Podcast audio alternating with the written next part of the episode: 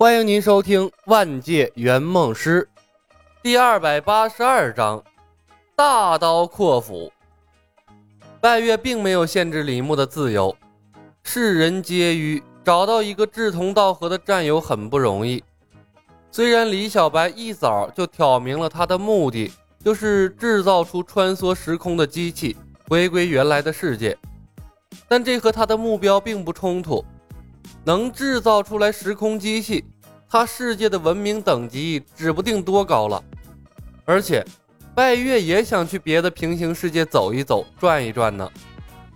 李小白描述的未来波澜壮阔，代替人类的智能生命，跳出大气层探索宇宙奥秘的飞船，人人如龙的世界，以及一个担负着灭世之后重建新世界的强大团队。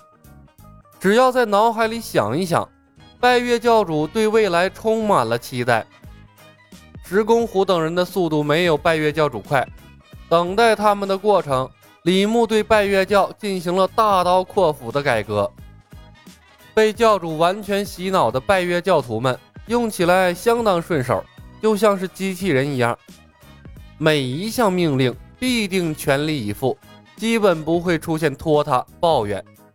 李牧喜欢这样的团队，而且拜月教在南诏国是国教，在普通的民众心中早已到了只知拜月教不知国君的地步。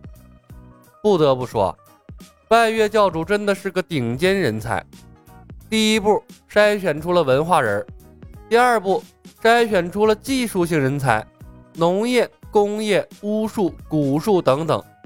但凡有特长的都挑选了出来。第三步，在民间进行技术性人才的选拔。第四步，以拜月教主的名义成立了科学院。第五步，公开了手机上誊写下来的各科的基础知识，由科学院的人进行整理研究，加强科学技术普及，提高全民科学素质。科普进万家，幸福你我他。知识改变命运，科技创造未来。科学普及，强国富民。弘扬科学精神，普及科学知识，树立科学观念，提倡科学方法。一条条的标语刷遍了南诏国的大街小巷。科技兴国，舆论先行。李牧的手段向来简单粗暴，根本不管民众懂不懂，先把口号宣传出去再说。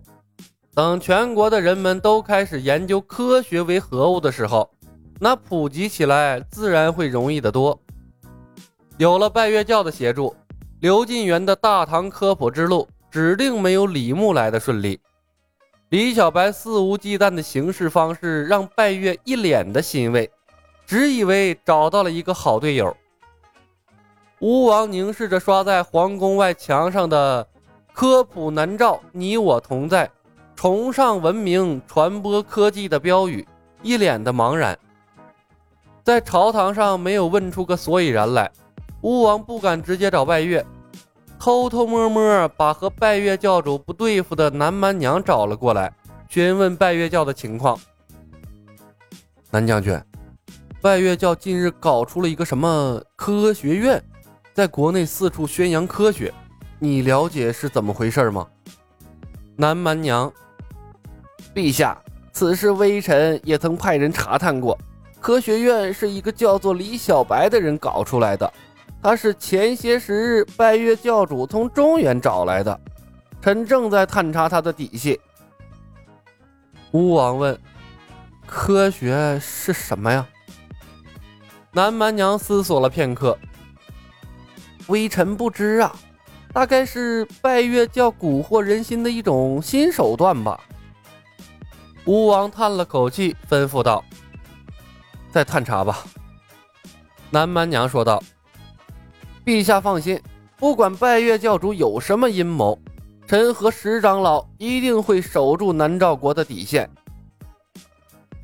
若青儿还在就好了。”吴王遥遥看着科学院的方向，那里不时传来一阵阵的欢呼声。他苦笑：“这拜月教越发的肆无忌惮了，眼睛里已经没有他这个国君的存在了。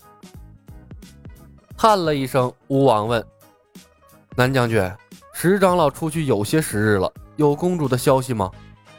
南蛮娘：“陛下不要着急，中原地大物博，找寻公主不是一朝一夕的事情。石长老是三朝元老，他一定会把公主平安带回来的。希望如此吧。”吴王摆摆手：“下去吧，科学院有什么新的动向？”及时向朕汇报。李牧坐镇科学院，适时的为科学院的院士们讲解一些基础的东西。和在笑傲世界嵩山派演武堂的忽悠人不同，在仙剑的世界，李牧是一个真正的科学传播者。毕竟，他讲述的都是他曾经学过的东西，除了有些记不清之外，大部分都不会出现谬误。而且，以信仰作为原动力，科学院的院士们投入度极高，学习起来一个个犹如拼命三郎一般，废寝忘食。除了仙法、巫术之外，两个世界的基础原理大部分是相通的：食盐提炼法、白糖提炼法、火药配置术、更精良的造纸术、玻璃器皿的制造。简单的轻工业产品最先制造了出来，仿若奇迹一般，在科学院中引发了轰动。体验到了科学的魅力，院士们学习的劲头更浓了。一件件成熟的产品摆在了拜月教主的桌子上。教主，这些成熟、稳定而又简单的技术，可以工厂的形式推向民间，通过贸易的方式向周围的国家掠夺财富。可以让我们完成最初的原始积累，继而向更高等级的文明进程迈进。李牧表现得像个狂热的改革者。只要我们拥有科学的理念，一步一步向上走，总有一天会达到我们想要的高度。小白兄弟，你的思路是对的。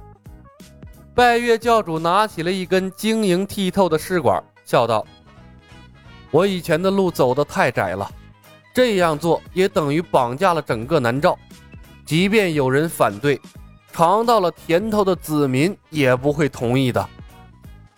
李牧抱拳，他把之前挑选出来的巫术、蛊术、法术之类的书籍搬到了拜月教主的身前。教主，重复我们世界的文明只能带来短暂的兴盛，毕竟我不是专业的科学家，手机中存储的知识有限。即便把它们全部还原，也无法造出穿越时空的机器。更何况，从无到有，重复一个文明所需要的时间太过漫长，我等不及。所以，我的看法是，把这个世界的法术和古术细节建立起由浅及深的知识体系，最好让每个人都能学会那种。拜月教主说道。这几日我观察了科学院的进展，也正有此意。不管什么知识，必须系统化，才能向更高一步迈进。教主英明，李牧一步一步引导着拜月走向他想要的方向。法术什么的太高端了，不够平民化。知识平民化，才能最终筛选出我们需要的人才。我建议，在基础学科之外。另外设立古术学科、法术学科、武术学科、仙术学科、道术学科。道术学科，拜月皱眉。对，道术。李牧肯定的点头。蜀山代表着另一个成就的巅峰，他们的道御剑术具有强大的攻击力，自成体系。我们若想完善文明体系，缺少不了蜀山的御剑术。拜月教主忽然沉默了。小白兄弟，别的学科都没有问题，但蜀山有剑圣坐镇，以我目前的实力，招惹不起呀。本集已经播讲完毕，感谢您的收听。喜欢的朋友们，点点关注，点点订阅呗，谢谢了。